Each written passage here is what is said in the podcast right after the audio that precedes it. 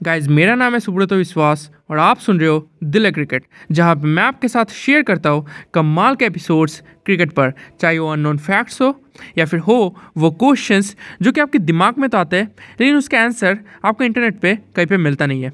और अब वो एपिसोड जिसका आप इंतज़ार कर रहे हैं।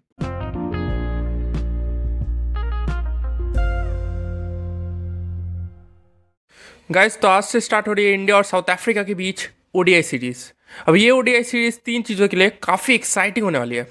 पहली, कि इंडिया ने टेस्ट सीरीज़ जीता नहीं। तो कुछ तो जीत कर ले ही जाना पड़ेगा साउथ अफ्रीका से। और दो चीज़ें क्या है? वही आज की इस वीडियो में उसके ऊपर बात करेंगे।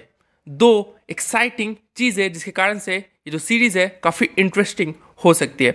और ये दो चीज़ें ऐसी है जो कि हमें सबसे पहली बार इन द इंटरनेशनल क्रिकेट देखने को भी मिल सकती है। तो कमाल का वीडियो होगा। तो बिना देरी के इस वीडियो को स्टार्ट करते हैं।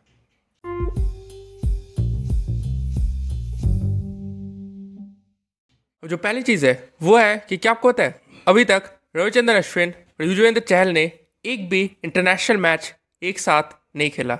जी हाँ उन्होंने एक भी इंटरनेशनल मैच चाहे वो टी ट्वेंटी हो या फिर ओडीआई हो, एक साथ नहीं खेला।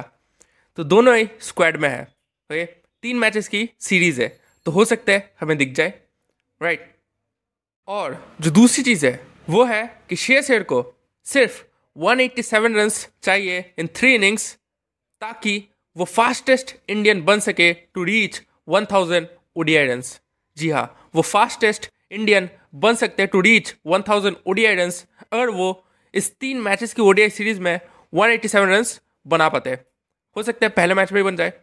राइट तो खैर, कुछ भी हो सकता है, लेकिन ये सीरीज़ बहुत ही एक्साइटिंग होने वाली है।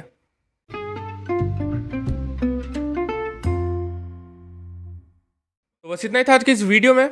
आपको क्या लगता है, ये ओडीआई सीरीज़ कौन जीतेगा और किस मार्जिन से जीतेगा? आप मुझे कमेंट सेक्शन में बता सकते हैं।